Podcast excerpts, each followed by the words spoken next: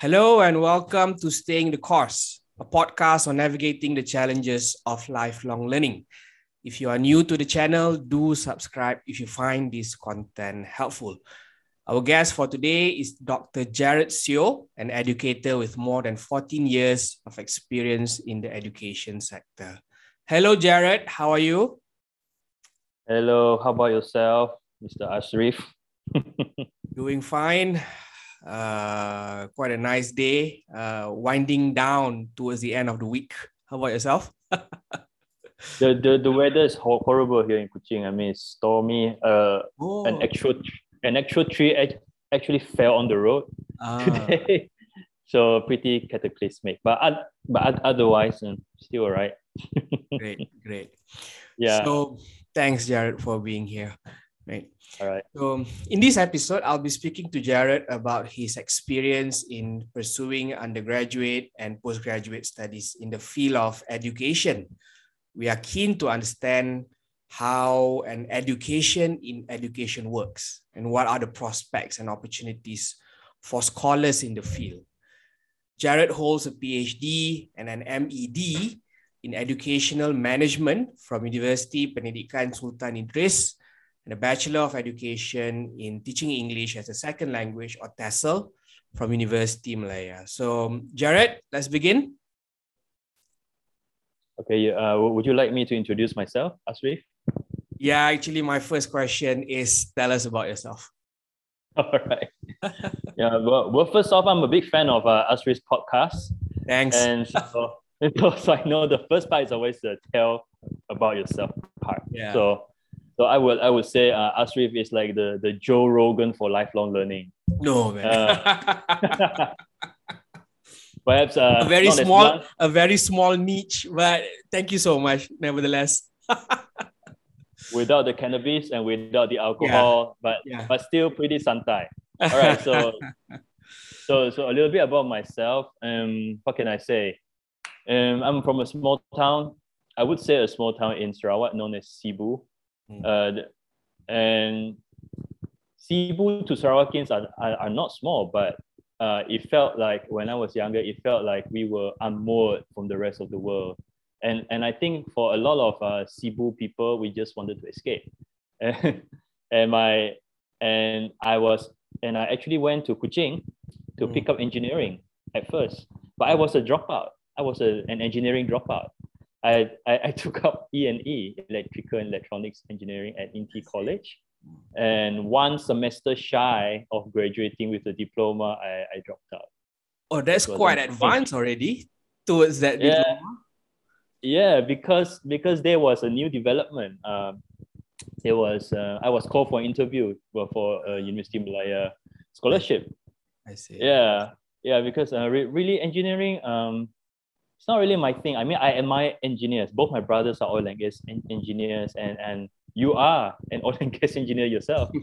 and uh, and truly hats off to you guys because I couldn't handle the engineering maths and all that. Really not my thing. Um, but I I love science. I eventually uh, love science now in my 30s and heading towards my 40s. Um, but a bit later in life, but I do appreciate science. Okay, so after INTI, I went to University of Malaya where I spent six years uh, studying TESL. That really was out my alley. I really liked uh, studying, learning TESL. And I, and I thought that, you know, anyone could, anyone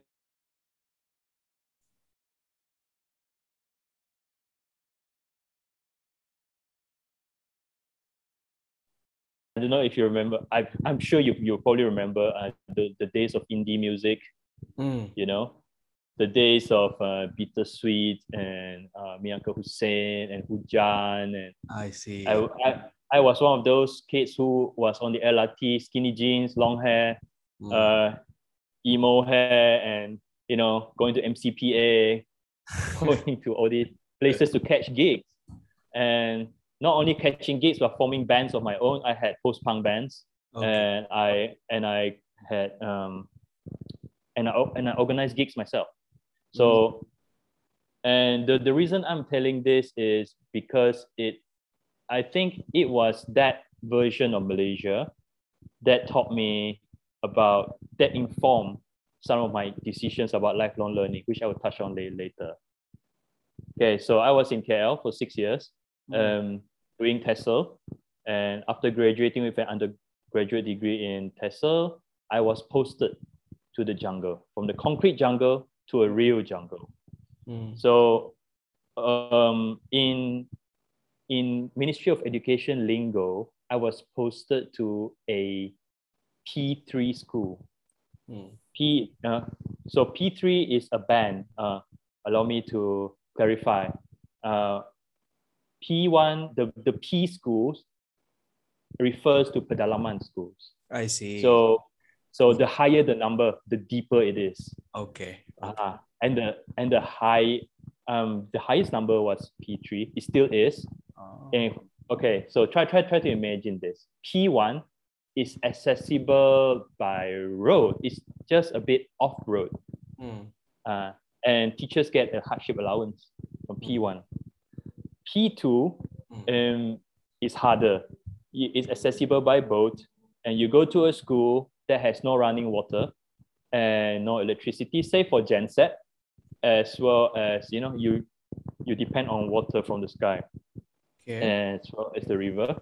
P3 is harder still. It means that um, almost all three modes of transportation were not accessible.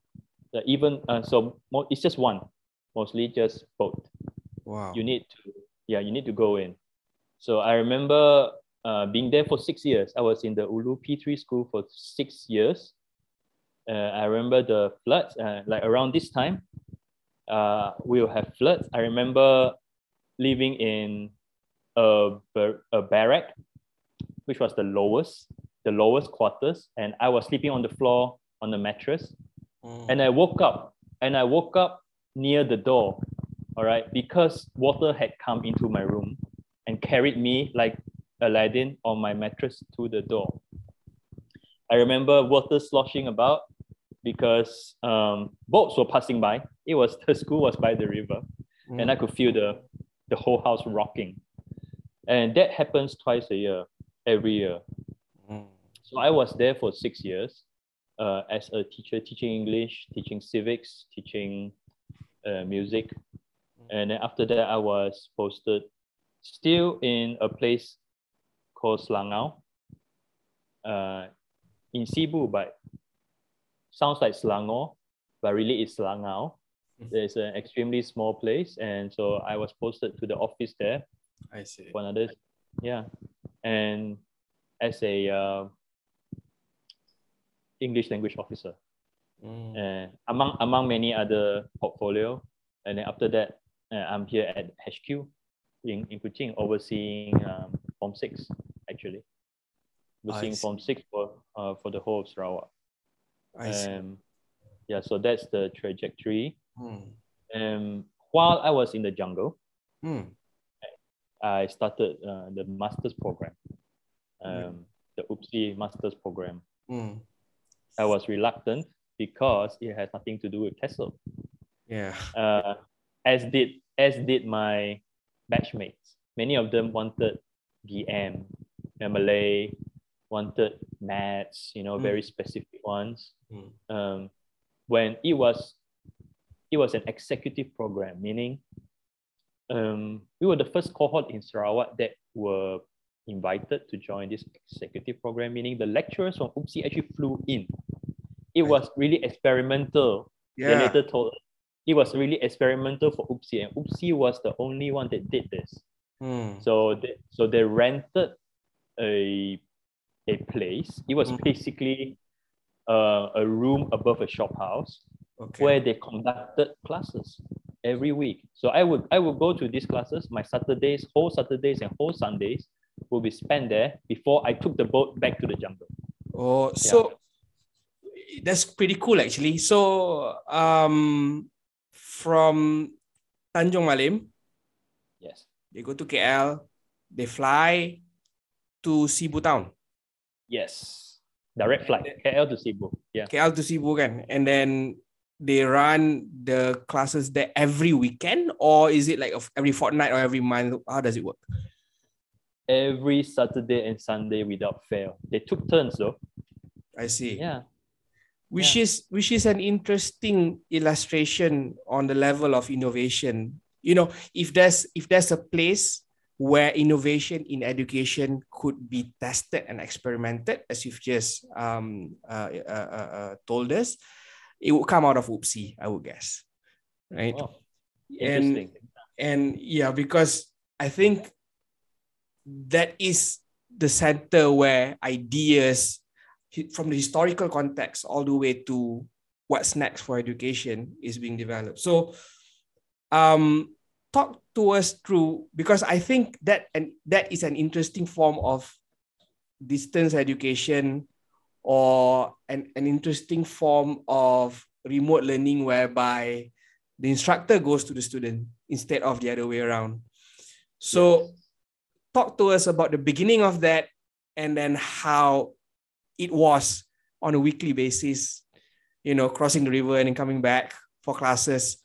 And how long did it take you for you to complete your MED? And I, I believe once you go to the PhD, it was no longer classes, right? It's more on your research.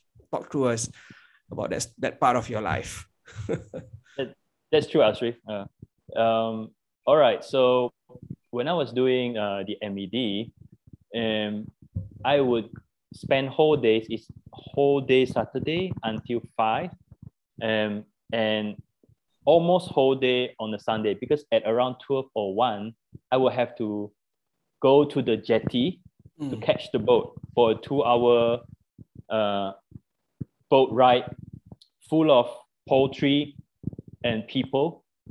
It's, it's so packed that half the boat will be will be in the river. And and the and the boatman, the captain, will usually be be, be having a tipple himself and and we will all enjoy. I would have a drink myself on the boat, and the boat would, would take two and a half hours to arrive. Well, anyway, um, so so so that was part of the story. And in terms, I, I found it interesting that you pointed out how UPSI has always uh, has innovated from being a maktab, I think the first maktab ever, mm. uh, teachers training college ever, and before becoming institute and then mm. thereafter uh, university. And it was actually an experiment, they told us. I think they just started UPSI Holdings at that time. I see. One of our lec- one of our lecturers, we had some interesting lecturers. Um, the first cohort, there were just 11 of us actually. I see, I see. And our cohort comprised mostly of career or mid management uh, school administrators. That means people who have worked more than 15 years, like penolong kanan or uh, headmasters um, and principals. We had we have a nazir, a school inspector, mm. and one outlier, one person who works in a bank, oh. who thought that yeah, yeah, she had nothing to do with uh, the field of education, but she just wanted an a master's. Mm. And from what I've heard from our lecturers, um, plenty of people from outside the field of education took up this masters. Mm. Uh, so some of our lecturers were career lawyers. So we had one module on education law, which was interesting because it's um, very focused on, it's mostly civil law though, taught, taught. So because uh, you, you'll be wondering why should teachers or those school administrators be apprised of education law? You'll be asking yourself. And actually, it's important that um, teachers or school administrators know about this. Why? Because the number one, one of the top um, cases that are always tried is negligence and they gave us all these case studies. Uh, all these case studies from the 70s 80s all through the 2000s and that's the best way to learn right? Real stories. Real stories real case studies um, real cases someone like uh like Ling versus or, or the government uh, of Malaysia versus Ling and all this. And of course, the, the law lecturer was herself a lawyer, and therefore she had a lot of stories to tell one of which was walking into the courtroom and finding her former teacher on the stands oh uh, for bankrupt for bankruptcy. Oh dear. which was which she used as a platform to segue into uh, teachers, huh? don't get into that. Mm. Uh, okay, so uh, I think I went off tangent. So why is it important to learn education law? Because of negligence. Mm. Because there were cases where, for instance, for Kemahiran Hidup, there was one case mm. where uh, I think it was a female teacher in the 70s who oversaw 20 uh, students mm. on the field in the kebun, and they were supposed to uh, fiddle with the, the gardening, farming things. And one when when she was seated under her umbrella, one of the students' head was um, hit by a hole, a, a cangkul. Mm. Yeah, the sharp, the sharp end. Oh my god. yeah, yeah. So that was a case study that I remember very distinctly. And she was um hauled to court. Lah. I see. and there was a more recent one, I think in the 2000s, uh, where which we studied as well, where I think a child ran around, I think a seven-year-old child, it was a class, ran around uh, as children do mm. with a pencil, and pencil was, you know, buried in one eye, in oh one eye socket. God. Yes, children. Yeah. And yeah. that, and they found out the teacher was not in the class at the time. Mm, I see. I and see. and we and we learn things like in loco parentis, you know, where teachers are supposed to be the second parents in school mm-hmm, mm-hmm. and stuff like that. Lah. And we learn cases even from uh, uh, what do they call it? Precedents, precedents from uh, UK, precedent cases, mm. cases that have gone before. And of there was one particular case which I remember um, where this case was important because it became referred, it was referred to by Toyota even when mm. they had a case. Okay, never mind. Uh, let, let me just briefly tell you. Mm. Uh, it was a boarding school in the early 20th century or mm. towards the end of the 19th century and early 20th century, there was a boarding school in the UK where a warden for 11 years, the warden sexually abused the boys there. Yeah. Yeah, they were ranging from seven to I think 15, 16 years mm-hmm. old. Mm-hmm.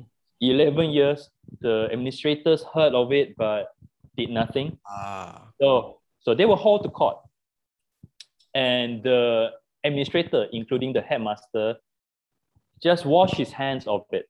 Mm. But the, the judge at the time used the term in loco parentis. You are supposed to be the parent. I see. I see. Of all these children, whether or not you were there, you were responsible, you are accountable. Mm. And, and of course, there were other Latin terms. Um, this was referred to in the Toyota case because I think, uh, if I'm not mistaken, the, the heads tried to argue that it's not their fault. Mm. When, uh, when I think some, there were some re- recalls of defect cars or was it some tire issue? Mm. And the and the board members or the president try to try to get off the hook lah. and mm. they referred to this and say no you are the boss and therefore you have to be responsible something like mm, that i see and i thought that was i thought thought that was interesting so um so the, the the masters took two years two years two years of okay. every weekend every weekend and as you mentioned mm. um it was innovative in that they were daring. They told us they were operating at the loss, actually, that first cohort. Mm. Now they have many cohorts now, one in Kuching, one in Sibu, I think one in Miri as well. But that first cohort, they were operating at a loss. Mm. Out of the 11, eight graduated. I see, I see, I see. okay. They were operating at a loss, mm. and um, it was their first time doing this and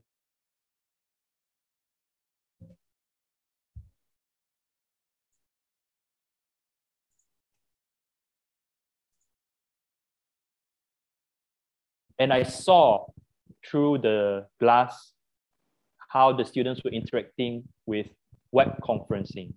Both universities were, I mean, there were students just looking at the uh, white the white screen mm. and the projection, whereas we had actual flesh and blood tutors. Yeah.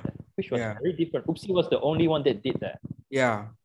You know, and this was about 10 years ago, right? 2011, 2012? Yeah. 20, 2013, I graduated. 2011, it started, yes. Right. So it was not for the lack of technology. They knew that the technology was already there for do some form of web conferencing, I just mentioned. But voluntarily, deliberately, the program was designed for the tutors to fly themselves there and deal with the cohorts. And you, you would have like clusters of many cohorts in the future. So that pilot cohort, I thought that paved the way for something, again, for innovation to take place. Um, somehow, it reminds me of how foreign universities open their branches here in Malaysia or in Southeast Asia or some parts of the Middle East as well. Um, although that is a much larger scale, but I think the thinking is still bringing the expertise to where the demand potentially is. But I think there's an element of being inclusive here because your you and your classmates were serving um, rural parts of the country. So you had limitations of mobility, but they bring themselves there. So I thought, apart from attending to where the demand could be, so also there's an element of being inclusive and more accessible to quality education for there. So, what brought you to pursuing the PhD? Hmm, that is an, an interesting question. Um, it was curiosity, that's number one. Curiosity and convenience. Okay, so uh, I've, I've always been curious. I, I never thought that I would actually pursue a PhD. When I finished the master's at 2013, I was I was happy as a clam. I really was. And I, I did not do anything um, almost throughout 2014. Um, but I started to become curious. There was no trigger, it just came. Mm. Uh, I was curious at um, the level of thinking at PhD level. People mm. have always, I think, mythologized. They have always mythologized as well as catastrophized PhD, right? Permanent head damage. They always refer to PhDs as that. You, I'm, I'm sure you've had, you've heard your share of that, and yeah, not far wrong, not mm. far wrong it can be very lonely, but um, it's partly convenience because um, once, as you know, once you've reached masters, you are like, hey, why not? Mm-hmm. Right? Mm-hmm. You're like, why not? Masters not too bad. Mm. Um, and it's just plus the lecturers themselves, at least one, the particular lecturer who was in charge of UPSI Holdings, I think it was his mastermind, this whole me uh, flying from the whole executive program was probably his mastermind. Mm. He was the one who said, ah, PhD. He basically demystified it. He was basically saying it's not as hard as you think.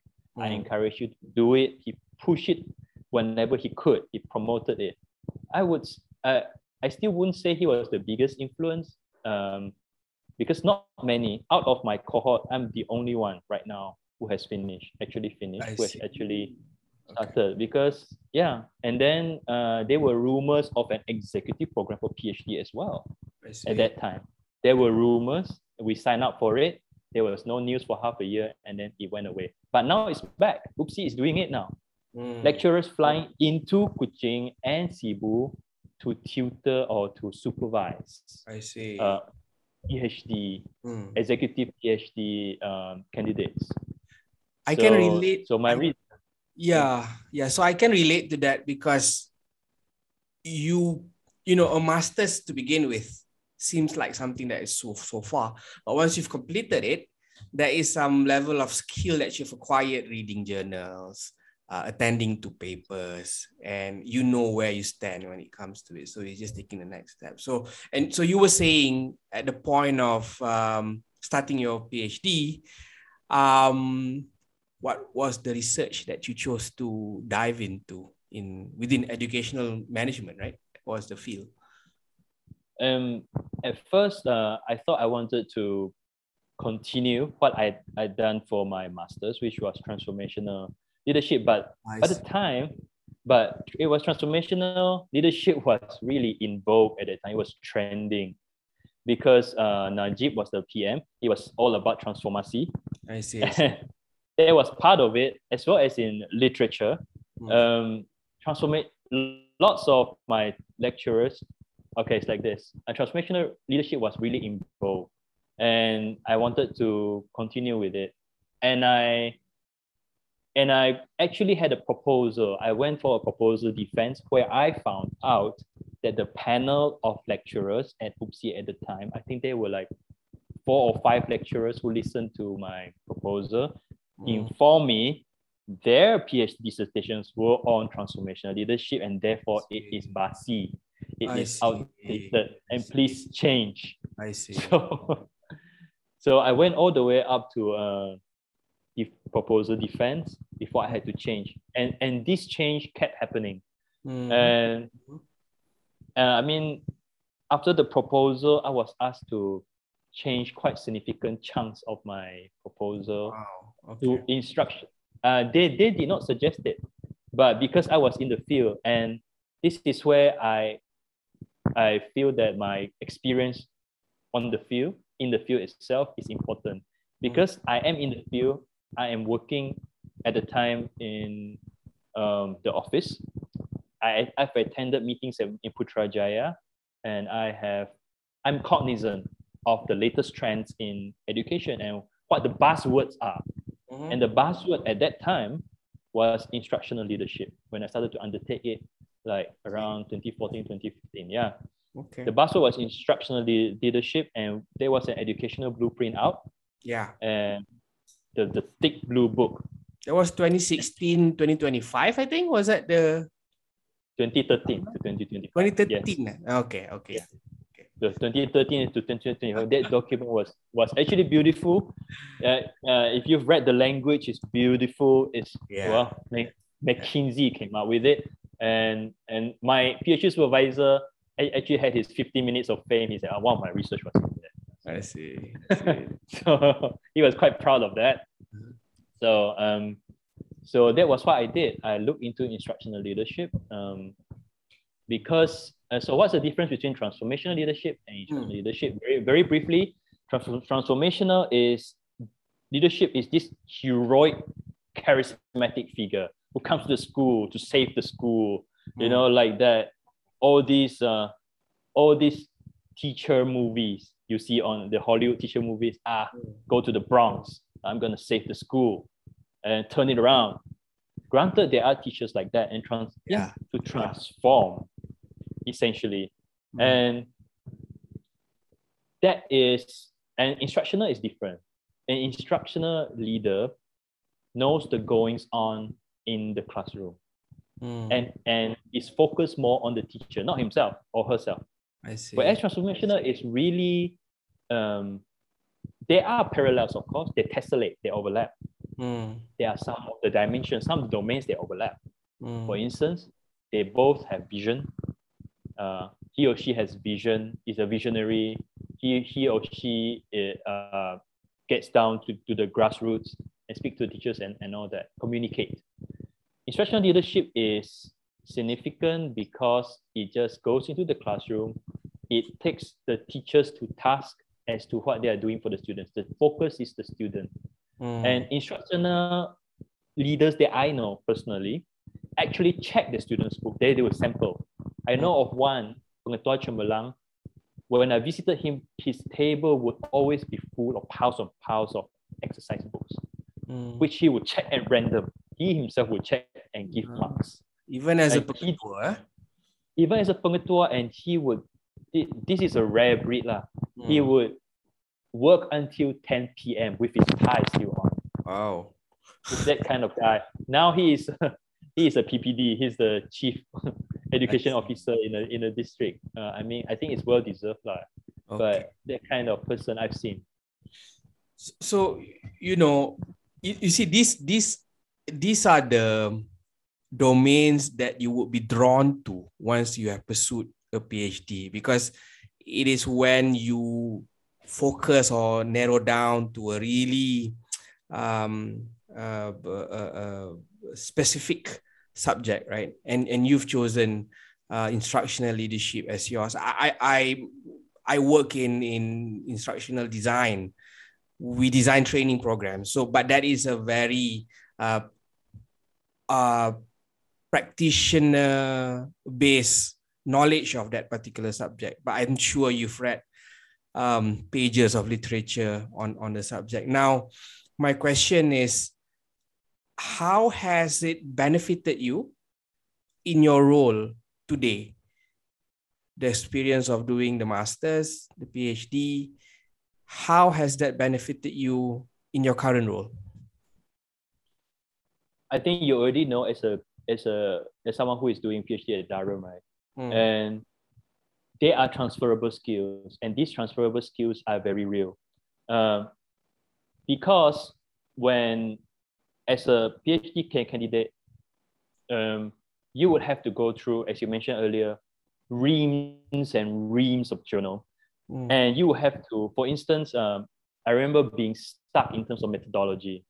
Um, and I had to scan just reams and loads of abstracts first before going straight to the methodology part to learn mm. how to deal with things. So one of the takeaways from this, one of the transferable skill is there is a lack of fear. There is a fearlessness in doing something new.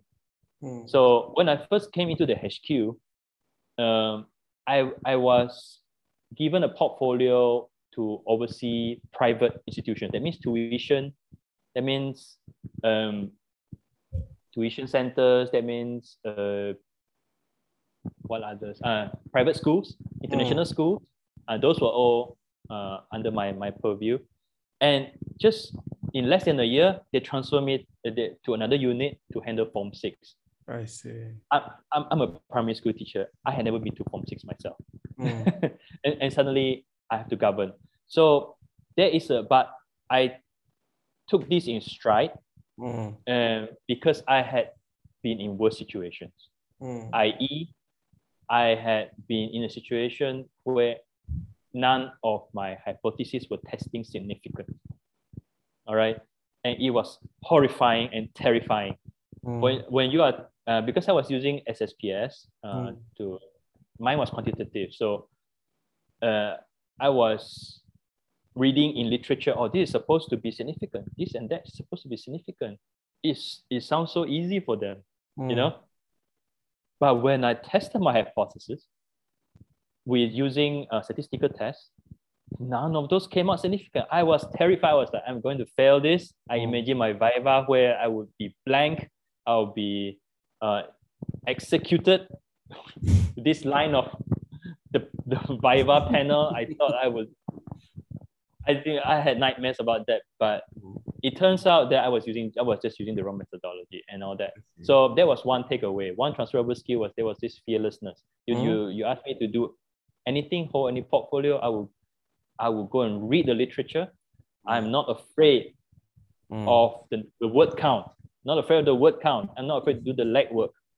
Mm. and I'm not afraid to learn something new. I'm not afraid to be humble by um, all this information that I never been before. I'm not afraid of uh, unfamiliar territory in Terra, uh, Terra Incognita and all that.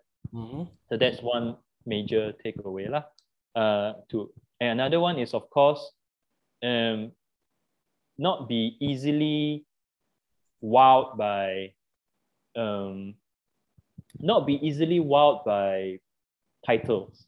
Ah, uh, yeah yeah because in my line of work as in yours i i, I believe you have to deal with um, people who who uh, try to pass off certain information as facts mm.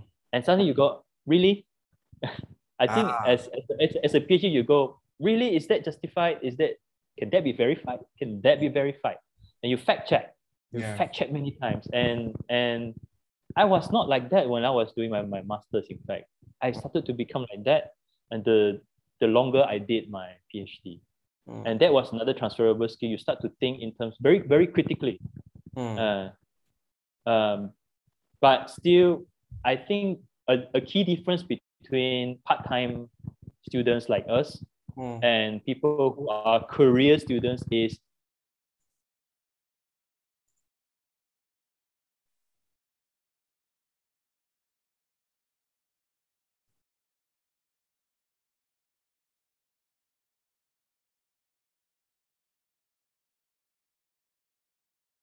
as a mature person, as a mature student, as a soft skill that you can only learn from the field, I, I, I think, or experience.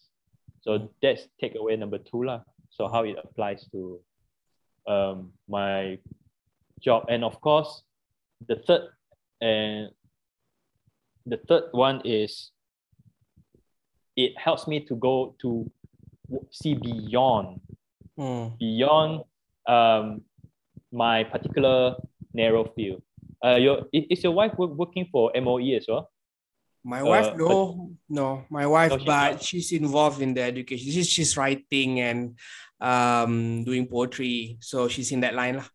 in the creative arts, yeah. yeah. The, the, the, the reason I'm, I'm asking is because I think because I started off as a teacher, mm. uh, just um, as a cikgu, mm. and teachers um, with despite all their commitment and all that, sometimes can only cannot see beyond the school, the ah. classroom.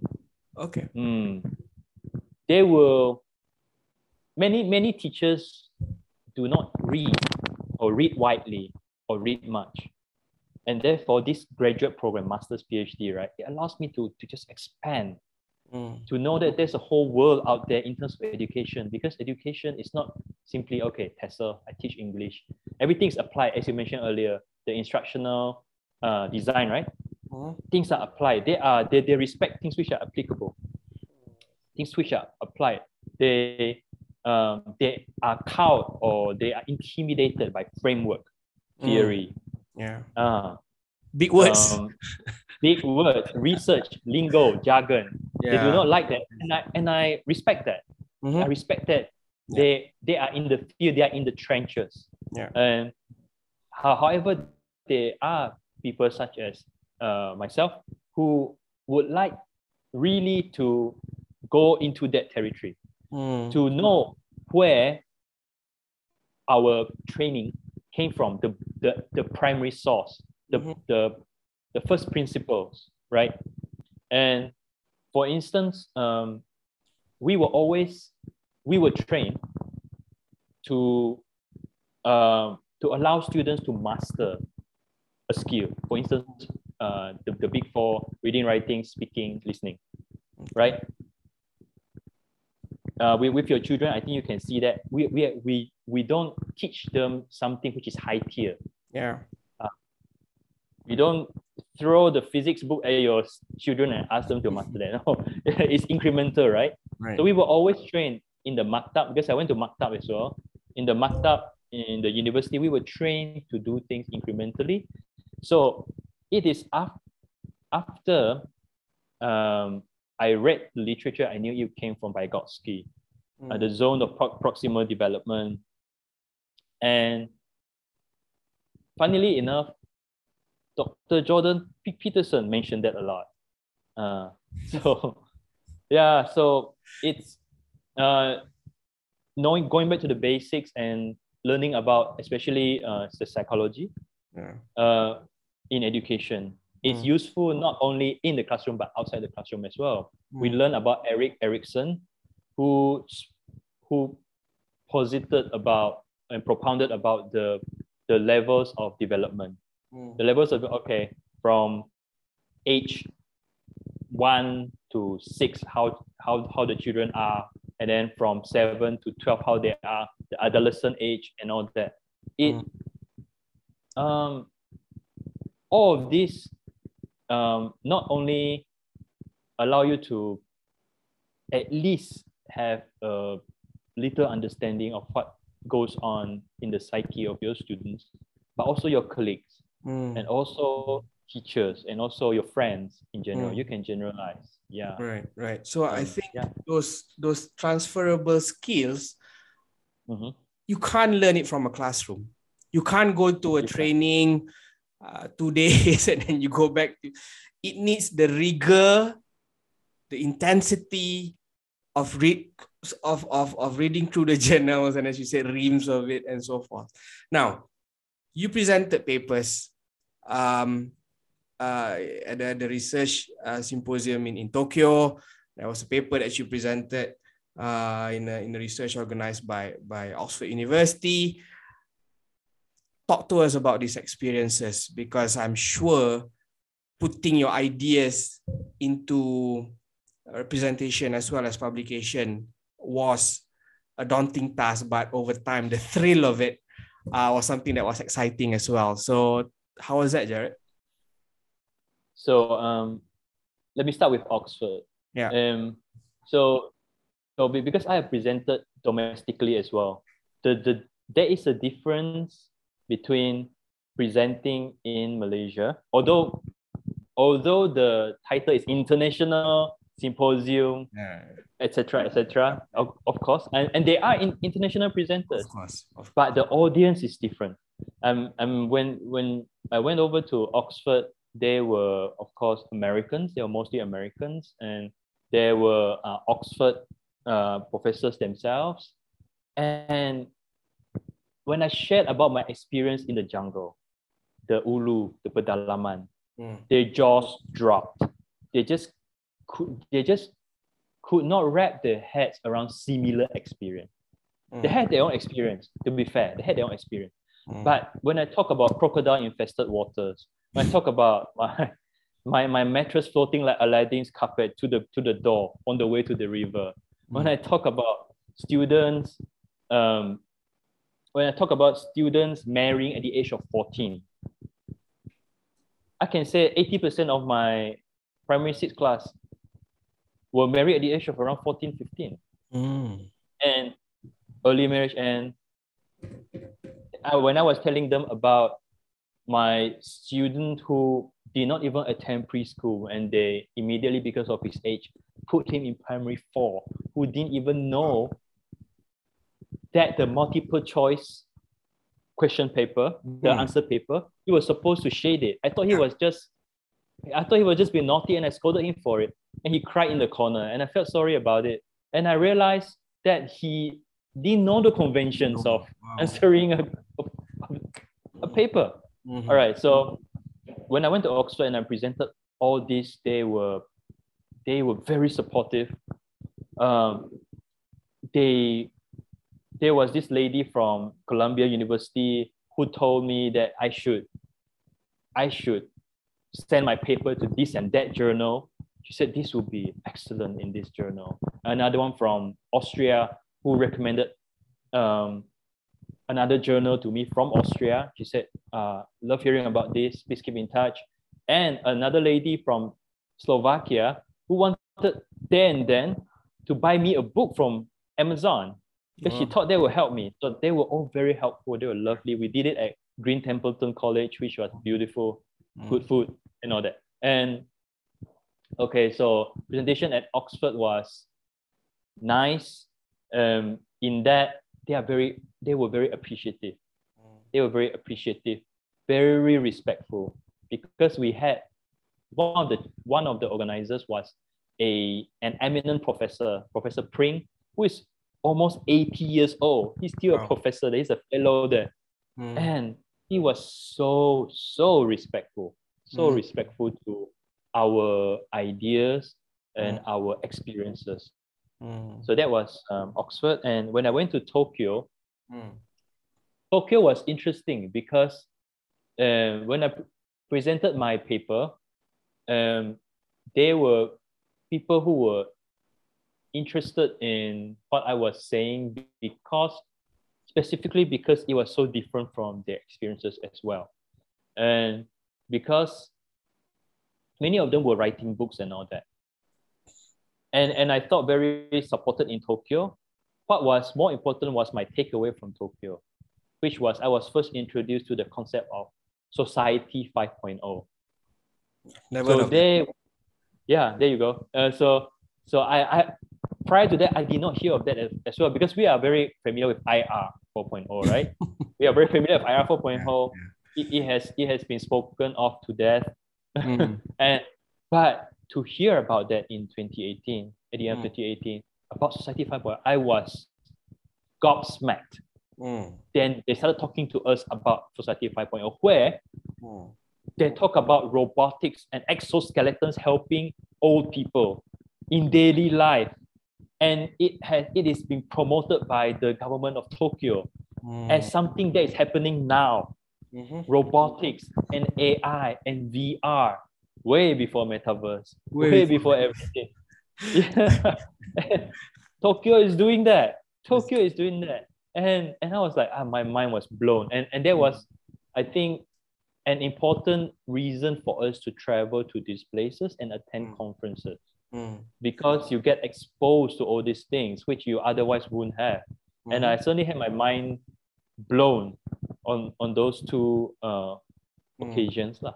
Right. Yeah. So that was my experience. It's interesting that you uh, mentioned. I, you know, I think it's an embodiment of the sense of community that exists uh, in the world of academia. Although, um, you know, what you share on Twitter with regards to academia sometimes it's not really a reflection of what's going on out there. It's not until you go out there and, and in Green Templeton, in Tokyo, interact, speak, converse with them, then only you get a feel of it. So thank you for sharing that experience, Jarrod. I think that would that would definitely inspire others to really reach out. Now, my second last question. You have been in this field almost 15 years, right? Yeah. Um, what's the future looking like uh, in the field of um, an education in in education um, post pandemic? instructions, uh, teaching and learning moving online, new technologies um, uh, opening up for, for research. And as, as you just mentioned before, society changing as well. How, how is the future looking like in, um, in education? I think Asrif, uh, in any catastrophe or any cataclysmic event, innovations happen mm. out of necessity. So um, before the pandemic, I would meet, encounter teachers who were very reluctant, even then, to do anything on the laptop. They refused to learn Excel spreadsheet. Mm. Uh, they would they would post things on mahjong paper and marker because they thought I've been doing this for 30 years, young man. You know, I don't need a computer, it doesn't need me. they were not IT savvy and they choose not to be because well their their style still works. Admittedly, they still perform. Mm-hmm. They still perform very well. Mm. And with this pandemic, there is no longer any excuse not to yeah. be IT savvy. And you see all these teachers, um, they embrace the technology, the very same technology they shirked from previously. Mm-hmm. Mm-hmm. I, yeah, they they, they sounded like Luddites when they shook technology, but now that they can't use mahjong paper long distance anymore, yeah, they had no choice. And and I am impressed. I'm impressed by many of these teachers who, because out of their sense of commitment, out of their sense of the job and the love for the students, they, they took to technology like that to water. And they learn. I mean, even things that I don't think that I use often, the whole Google Suite they can explain to you now. some schools, some schools, yeah, they were very proactive. I think um, recently I attended another Oxford uh, conference, this time online, and and I heard uh, a presentation by an Indonesian. It's a little segue, but it's related. Uh, so the Indonesian professor told me about the teachers in their uh, that particular area in Indonesia um, using or asking their local governments for help very often they have trouble with reception and all that as we do as the rest of the world do yeah. and i was thinking in sarawak at least i don't hear a lot of complaints mm. um, the the headmasters and the principals spearhead, they would pro they were proactively initiating things. No government before there was a government mandate. Mm. Uh, oh, let's use this and that. Uh, they already did it. They, there were whole schools that used just Google, Google Suite, Google Docs, Google everything, and they learn uh, there was a coordinator, they appointed a coordinator, they had a committee to learn uh, amongst themselves, even before the school uh, went online or whatever, they learn among themselves. And what I see uh, before the difference between before and after the pandemic is stark in terms of innovation and the reception towards, um, for, for instance, what, what we're doing now, yeah. teleconferencing. Yeah.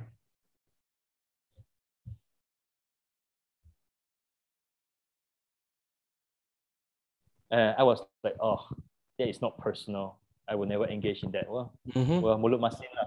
Now here, here, here we are doing yeah. this, and yeah. and we are all embracing it. And they are, and I even know in Kuching, there was this uh, new graduate, a new graduate who was not from education but goes into ed tech, education technology, yeah, ed tech and and I see millennials like fresh grads uh, going into edtech, mm.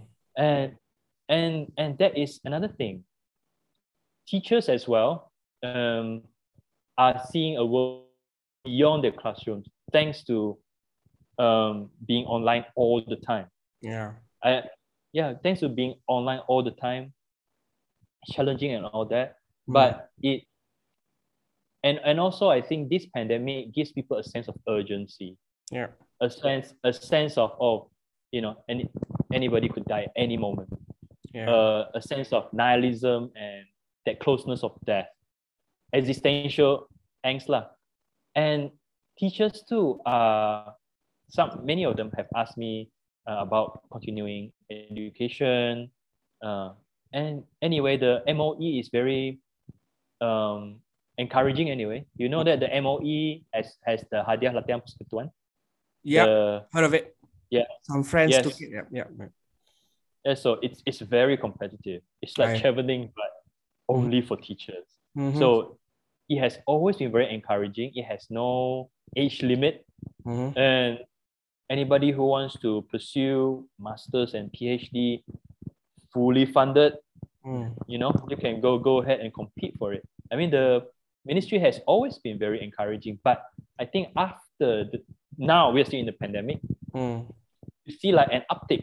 There are more and more people asking me about um, or asking me for tips. I mean, I've never I've never competed or won the HLP, but mm. I've helped several friends to actually get HLP because mm. what is the interview but a mini viva actually? Right? Yeah. They're asking the same. They're asking the same thing. What is your research question? What are your objectives? What's your hypothesis? Your methodology? Explain this and that. Mm. And it's basically a mini Viva. So I'm just teaching them based on my experience with Viva. Mm. And some, some of them actually got it and now undergoing mm. uh, full full time PhD. Um, so there's an uptick in interest. Mm-hmm. All these friends who who were like ah degree cukup lah tak naik pangkat pun. Yeah. you don't get promoted, but suddenly they are interested. I think mm. the hmm. pandemic, that existential angst, mm. it just reminds them how short life is. Suddenly right, right, right. So, you know, the, the urgency that it creates is the biggest experiments in working from home in the world. And I think in, in a way, it's yes. also teaching from home or learning from home, right?